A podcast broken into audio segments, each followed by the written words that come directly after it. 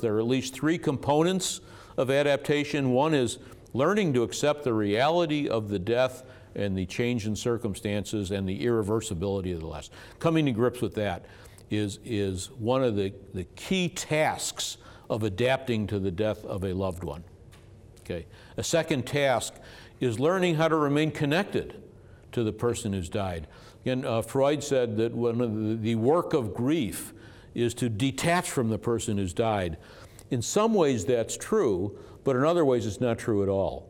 Uh, you, you have to realign your attachment in a symbolic and psychological and meaningful way with the person who's died, but you don't totally break your bonds with them at all. And, and this is uh, a, from a, a, teenager who lost one of his parents. Uh, my heart is perfect because you're inside. That person is maintaining attachment bonds in a way that's comforting and realistic. And on the other side of the life uh, um, uh, equation, uh, George Burns, and many of you know, uh, uh, from Gracie and Allie, many George and Gracie many years ago. I visit my Gracie weekly. I leave fresh flowers. I tell her about my week. I tell her about the kids. I tell her what I'm doing. And you know what? Not once has she answered back.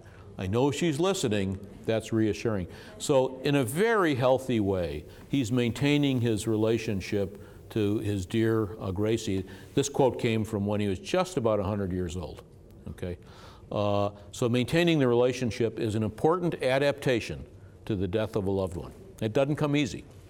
And then finally, learning to envision a future with the possibility for meaning and fulfillment. So often early on in grief, the person may feel there's no way I can have a meaningful life without that person in it. But therapy often is, is really focused on helping the person understand that life can still be meaningful and fulfilling even in the absence of that person. Sometimes having ways of memorializing that person by your deeds, by your actions, uh, by your memorial, by the glint in your grandchild's eye who reminds you of the, the person who died.